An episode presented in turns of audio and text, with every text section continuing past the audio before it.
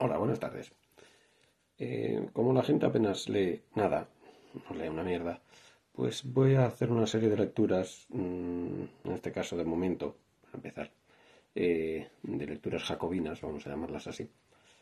Eh, nada, leer fragmentos de algunos pasajes de los discursos de Robespierre, de Danton, de Desmolins, de Saint-Just, eh, para que se vea un poco pues, por dónde iba y la lucha que representaba el jacobinismo al principio, que tenía que eh, enfrentarse al antiguo régimen, a la derecha primaria, vamos a, hablar así, al intento de restauración del antiguo régimen.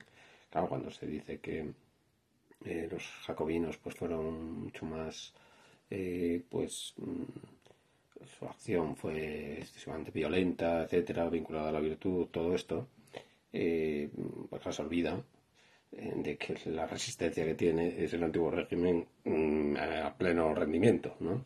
Y entonces, pues claro, el desgaste y la, fuerza en contra, pues tiene que ser mayor, lógicamente. El principio de la tercera ley de Newton, acción-reacción.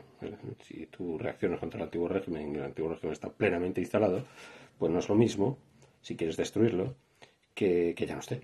Entonces, pues ¿no? la, virulencia, digamos, del jacobinismo en ese sentido tuvo que ser necesariamente mayor porque la resistencia era mucho mayor. Bueno, entonces voy, dicho esto, voy a... Voy... Perdón, se me dice la cámara. Es que no tengo, no soy un youtuber, no, no me da esto para vivir en, en Andorra, no estoy en Andorra aún, pero bueno, poco a poco.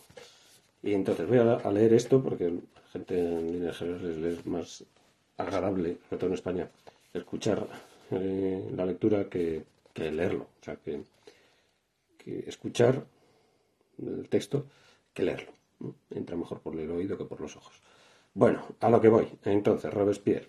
En Robespierre, en un discurso eh, que se llama eh, sobre la necesidad de revocar los decretos que unen el ejercicio de los derechos de los ciudadanos a la contribución del marco de plata o de un número determinado de jornales de obreros, cosa, una situación bastante concreta, ¿no? Eh, eh, que no vamos a entrar en el asunto, pero este discurso lo da en abril de 1791. Y entonces, a colación, pues una serie de cosas, eh, precisamente uno de los asuntos relativos a la nueva condición que los jacobinos apuestan por ella de ciudadanía, ¿no?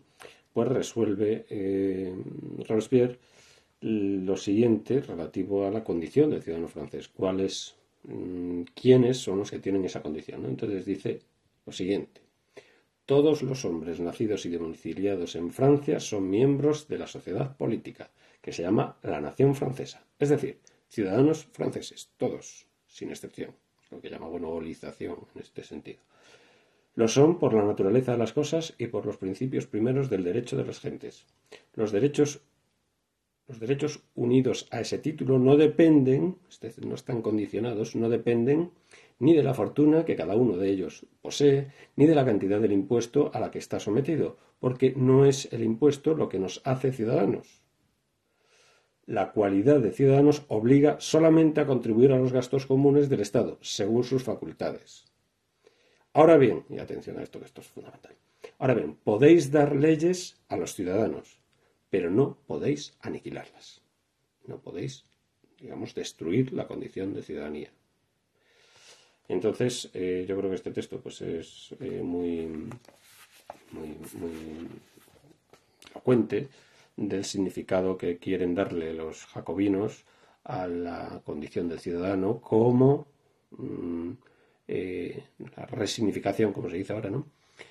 como mm, esa condición de ciudadano proviene del hecho de ser de la nación francesa. La nación ya tiene significado desde el punto de vista de la adquisición de los, de los derechos políticos. Ser ciudadano, ser nacional, ya significa tener, por definición, por esa mera condición de ser nacional, eh, ya significa tener los derechos políticos plenos como ciudadano. Bueno, pues esta es la primera lectura, ya veremos a ver hasta dónde llego con esto. Me cansaré, pero bueno. Hasta Dios.